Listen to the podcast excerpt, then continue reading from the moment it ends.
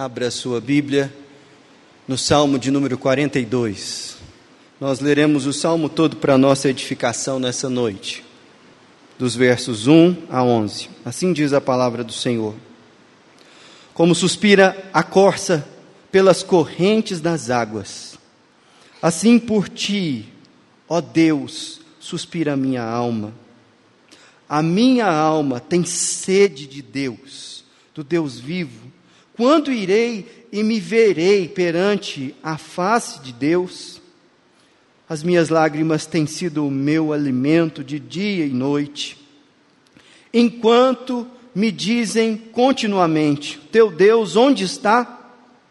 Lembro-me destas coisas, e dentro de mim se me derrama a alma, de como passava eu com a multidão de povo e os guiava em procissão à casa de Deus, entre gritos de alegria e louvor, multidão em festa.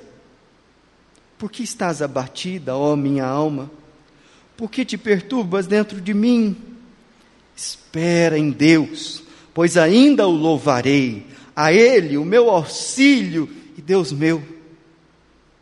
Sinto abatida dentro de mim a minha alma Lembro-me, portanto, de ti nas terras do Jordão e no Monte Hermon e no outeiro de Mizar. Um abismo chama outro abismo ao fragor das tuas catadupas, todas as tuas ondas e vagas passaram sobre mim. Contudo, o Senhor, durante o dia, me conhece, me concede a sua misericórdia e à noite comigo está o seu cântico, uma oração ao Deus da minha vida. Digo a Deus, minha rocha, por que te olvidaste de mim? Por que hei de andar eu lamentando sob a opressão dos meus inimigos? Esmigalha-se-me os ossos quando os meus adversários me insultam, dizendo e dizendo: Teu Deus, onde está? Por que estás abatida, ó minha alma? Por que te perturbas dentro de mim? Espera em Deus, pois ainda o louvarei. A Ele o meu auxílio e Deus meu. Essa é a palavra do Senhor para nós hoje castores. Você já viu um castor? Não, provavelmente todo mundo aqui, com exceção de alguns, ninguém nunca viu um castor. Para a maioria de nós, esse roedor semiaquático é como caviar, né? Nunca vi nem comi, eu só ouço falar.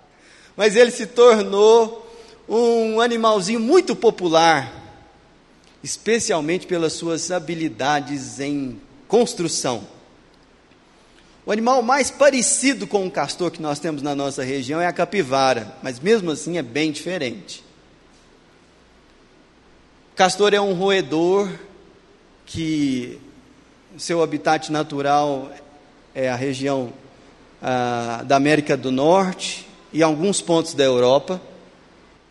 E ele é conhecido pela capacidade de construir diques, represas, em rios que não são ah, pequenos, não, rios com mais de um metro de profundidade, um castor consegue fazer uma barragem. E por que, que ele faz isso? Por causa do seu modo de vida, de reprodução e para se preparar especialmente para o inverno. Com seus dentes afiados, ele é capaz de derrubar grandes árvores e com os troncos é, colocados no leito do rio, junto com galhadas e muito lodo, ele vai construindo esse dique. E acima do dique a, a represa vai se formando. E junto com o dique, nessa represa, ele constrói a sua toca. A toca do castor é uma obra de engenharia digna de uma colmeia em sua complexidade. Porque a toca do castor, ela geralmente é cercada por água em todos os lados. E o acesso ao interior da toca é, subter, é subterrâneo, não, porque está no meio da água. Subaquático, exatamente. Desse jeito que eu estava pensando a palavra. Subaquático. E ele entra ali, e ele se recolhe na sua toca, especialmente no inverno, onde as baixas temperaturas congelam o lodo da represa e ela fica mais sólida ainda, e onde o castor pode se reproduzir e se alimentar longe dos predadores, na época de maior vulnerabilidade, que é o inverno. O castor se prepara para momentos difíceis e faz isso anualmente. A gente devia aprender com o castor. não somente a construir casas e prédios que não caem, mas, sobretudo, a se preparar para os invernos da alma. Nossa alma, de vez em quando, entra em períodos de muito frio, de muita tristeza, de muita dor. E esse texto foi escrito por alguém que estava vivendo um inverno na alma. E meus irmãos, eu gostaria de lançar a sua atenção sobre o texto bíblico nessa noite, para nós nos prepararmos para dias difíceis que podem nos acometer nesse ano, ou talvez para dias difíceis que você possa já estar passando. Eu queria, com muita ah, compaixão, dedicar esse sermão a todos aqueles nossos irmãos que lutam contra a depressão, que lutam com períodos longos de profunda tristeza. Saiba que há recurso na palavra de Deus para essa realidade. E preste atenção, porque esse texto ele fala de pelo menos cinco atitudes muito práticas para nós nos treinarmos para períodos de inverno na alma e executarmos essas mesmas coisas quando esse período chegar. Eu estou falando de algo para assumir, de algo para se lembrar, de algo para reconhecer, um jeito específico de orar e um tipo de pregação que você deve fazer. Vamos caminhar? Primeira coisa, assumir que algo nos falta é fundamental para saber lidar com o inverno da alma, com períodos de tristeza continuada e mel melancolia. Veja os versos 1 e 2. Como suspira a corça pelas correntes das águas, assim por ti, ó Deus, suspira a minha alma. A minha alma tem sede de Deus, do Deus vivo, quando irei e me verei perante a face de Deus? Assumir que esse anelo do coração está pulsante e insatisfeito é algo que só um discípulo de Jesus consegue fazer em meio à tristeza. Veja bem, nós estamos acostumados a pensar que as pessoas que não creem no Evangelho estão distantes de Deus. E essa é uma realidade. Mas a distância do Senhor, ela também envolve aspectos muito mais profundos e existenciais que acomete gente que teme a Deus. Se esse não fosse o caso, o salmista não estaria relatando justamente isso no seu coração. Agora, quem não teme a Deus, olha para esse vazio e fala: bom, tem alguma coisa faltando aqui, e eu preciso tentar tapar isso com mais trabalho, ou com mais lazer, ou com prazeres, ou com qualquer outra coisa que me entorpeça a alma, porque as coisas aqui estão muito difíceis.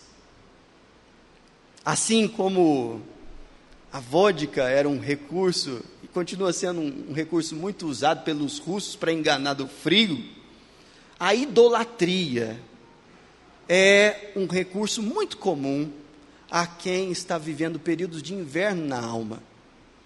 Contudo, essa idolatria pode alcançar também o coração daquela pessoa que teme a Deus, mas está fraco na fé. Preste bastante atenção. Entenda e assuma de que a fome e a sede que você tem é de Deus. Você sim já o conhece, já consagrou a sua vida ao Senhor, mas há sede aí, há fome aí, e você precisa assumir isso. Meus irmãos, uma das maneiras de adorarmos ao nosso Deus em períodos de profunda tristeza e dor é falar do nosso anelo pelo Senhor. Conversamos sobre isso em algumas semanas atrás. Assim como a, a, a sensação de saciedade e alegria é a expressão da adoração em tempos de paz a adoração acontece e se manifesta no coração do crente em tempos de tribulação através do anelo e do desejo por Deus. Isso é absolutamente legítimo. Reconheça isso e canalize ao Senhor toda a su, todo o seu anseio na alma. Assuma que algo está faltando e esse algo é proximidade com Deus. Não há problema nenhum em você assumir isso. Aliás, isso será uma importante ferramenta na sua, nas suas mãos ao lidar com o inverno na alma. Em segundo lugar, é curioso que esse texto nos chama a lembrar-nos de momentos de edificação na alma. Porque não há dúvida nenhuma que esse homem aqui está passando por momentos muito difíceis. Se você der uma olhada no versículo 3, ele diz: As minhas lágrimas têm sido o meu alimento dia e noite. Versículo 4: Dentro de mim se derrama a alma. Versículo 5: Por que está abatida a minha alma? Versículo 6: Sinto abatida dentro de mim a minha alma. Versículo 11: Por que está abatida a minha alma? Você tem alguma dúvida que esse homem está em profunda tristeza? O texto não nos dá margem para ter dúvida. Mas veja que ele se lembra de momentos de edificação do passado. O versículo 4 diz o seguinte: Lembro-me destas coisas. E preste atenção que você tem que fazer um exercício mental. Porque nem sempre a sua disposição será a do profeta. Quero trazer à memória aquilo que me dá esperança. Contudo, você deve vigiar a sua memória porque em momentos de profunda dor e tristeza, de inverno na alma, o que, nós temos de nos lembrar? Versículo 4, a parte seguinte: de como passava eu com a multidão de povo e os guiava em procissão à casa de Deus, entre gritos de alegria e louvor e multidão em festa. Ele lembra de cultos, de momentos de adoração pública, como esse que nós estamos tendo aqui, em que Deus falou ao coração dele, em que a música veio como um bálsamo na alma, em que um irmão fez a oração que você não conseguia fazer, em que a palavra foi pregada e você acha que havia um ponto no ouvido de quem estava pregando, porque era justamente aquilo que só você estava vivendo naquela noite. Mas isso acontece e acontece para que nós sejamos alimentados na alma. Lembre-se disso. E isso não acontece somente no nosso cotidiano aqui como igreja, o que faz com que você tenha que valorizar muito momentos de culto, mas também acontece em congressos, em acampamentos, como esse que nós estávamos falando aqui há pouco. Se você olhar no versículo 6, uh, ah, lem lembro-me, versículo 6, na parte seguinte, portanto, de ti, nas terras do Jordão, e no Monte Hermon, e no outeiro de Mizar. E se esse camarada que escreveu o salmo tivesse nascido em Anápolis e fosse membro da nossa igreja, ele ia falar no El Rancho, na Dona Agnes e por aí vai. Porque ele tinha uma história com Deus. E apesar da sua alma estar em frangalhos, ele fazia o exercício de se lembrar todas e tantas vezes que o Senhor falou ao seu coração, de que ele foi edificado no meio da congregação do Senhor. Meus irmãos, como isso alimenta a alma, como isso é importante. Assuma que algo falta, e esse algo é a presença de Deus. Lembre-se de momentos que você foi edificado. Terceiro lugar, reconheça o sustento de Deus, apesar da dor e da tristeza.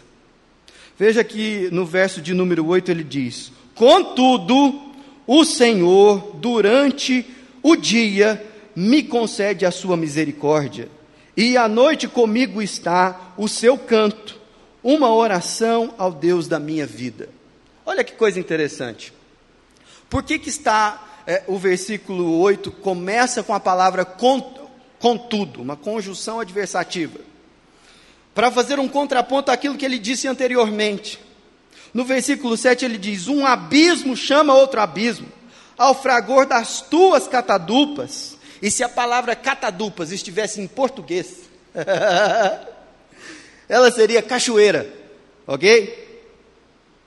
Ao fragor, ao barulho de todas as tuas cachoeiras, as tuas vagas, todas as tuas ondas passaram sobre mim. De quem altuas aí? De Deus.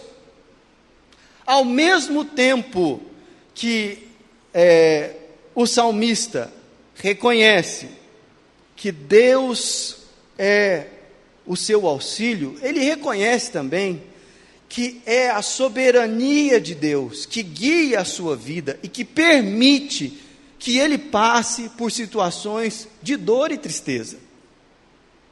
Fala, Deus, eu sei que nenhum centímetro da minha história, da minha vida, está fora do teu plano. E essa tristeza que abate a minha alma, ela tem várias causas. Nós vemos aqui algumas. Versículo 3: Enquanto me dizem continuamente, o teu Deus onde está? Então tinha gente acusando, zombando da fé dele. Nós vemos que o versículo 7 fala de abismos, de cachoeiras, e tudo isso é uma linguagem figurada para falar sobre situações difíceis que foram acontecendo uma atrás da outra, afinal de contas, problema nunca anda sozinho, eles gostam de andar de turma. É, quando eles encontram na nossa vida, eles encontram de turma. Não é não? E ele está falando: olha, todas essas circunstâncias, nenhuma delas fogem à tua mão, ao teu poder. E ele tem tristeza sobre tristeza, quando ele diz no versículo de número 9: Porque hei de eu andar lamentando sobre a opressão dos meus inimigos? Esmigalham-se-me os ossos, quando os meus adversários me insultam. Gente, isso aqui é duro demais. Você conviver com pessoas que deliberada e conscientemente te perseguem. Essa era a sensação e a experiência do salmista. Contudo, embora todo esse contexto estivesse armado ao redor dele, ele reconhece que se não fosse o sustento de Deus, ele não conseguiria resistir a um inverno, a um tempo tão duro para a sua alma. Ele reconhece no versículo 8: O Senhor durante o dia me concede a sua misericórdia, e à noite comigo está o seu cântico, uma oração ao Deus da minha alma, da minha vida. É nesses momentos de inverno da alma que nós, de fato, precisamos reconhecer que se não fosse a pura misericórdia de Deus, nenhum de nós conseguiríamos vencer essa estação. Nenhum de nós. Não temos combustível para isso. Mas a misericórdia do Senhor nos trouxe até aqui. Isso precisa ser reconhecido. Agora, veja que o versículo de número 8, ele termina com uma oração ao Deus da minha vida. E você acha que nesse ponto ele já assim falou tudo de ruim que ele tinha que ter falado, e o coração dele já está mais limpo, e aí ele vai fazer aquela oração maravilhosa, polida, Deus de Abraão, Isaac, Jacó, né? Não, não, não, não, não, não, não. Não é esse o conteúdo da oração. E o quarto aspecto, é, ou quarta atitude que você deve ter, tanto para se preparar para invernos da alma, quanto para, no meio dessa estação, combater essa tristeza, é de, é de fato orar com sinceridade. Orar com sinceridade. Dá uma olhada no conteúdo da oração desse homem no verso 9. Digo a Deus. Então, a oração dele, né? minha rocha. Começou bem, começou bem, tá, né? Mas olha só, por que te ouvidaste de mim? Ouvidaste não é dar um peteleco na orelha. Ouvidaste, no português coloquial, seria uma tradução possível. Por que te esquecestes de mim? Olha que franqueza. A minha sensação, Deus, é que o Senhor se esqueceu de mim. Mas a gente pode orar desse jeito? Pô, se não pudesse, o Espírito Santo não tinha inspirado alguém para registrar um salmo nessa direção. Não adianta você tentar disfarçar, esconder. Seus sentimentos estão, estão mais claros e límpidos ao Senhor do que a você mesmo. É por isso que nós, como salmista, podemos orar dessa maneira, trazendo os nossos sentimentos para a presença de Deus. Falar, Senhor, a minha sensação, o meu sentimento, é que de fato o Senhor me esqueceu. O Senhor não se lembra de mim, o Senhor está muito ocupado com outras pessoas, com outras coisas, mas comigo, parece que não. E ele continua: Esmigalham-se-me os ossos quando os meus adversários me insultam, dizendo: Teu Deus onde está? E a sugestão aqui da oração é: parece que eles têm razão, Senhor. Parece que eles têm razão. Pense se isso não lembra você o drama de Jó. Quando nós estamos passando por invernos na alma, até pessoas que temem a Deus e que se dizem nossos amigos, chegam perto de nós e eventualmente são muito faltos de sabedoria em conversar com a gente. A conversa pode ir na direção, falando, assim, isso aí está acontecendo com você porque você pecou lá atrás. Isso aí Deus está pesando a mão na sua vida. E aí vai, e aí vai, e aí vai. Cadê a sua fé nesse momento? Meus irmãos, o que ele está dizendo é: falou, Senhor, o senhor não manda alguém para dar uma palavra boa nessas horas? Que negócio que é esse? O senhor se esqueceu de mim? Assuma que algo está faltando. Lembre-se de momentos que edificaram a sua história. Reconheça o sustento de Deus em momentos difíceis como esse. Ore mas ore com sinceridade, colocando seus sentimentos e as pessoas e as suas queixas diante de Deus. E por fim, pregue, mas pregue para si mesmo.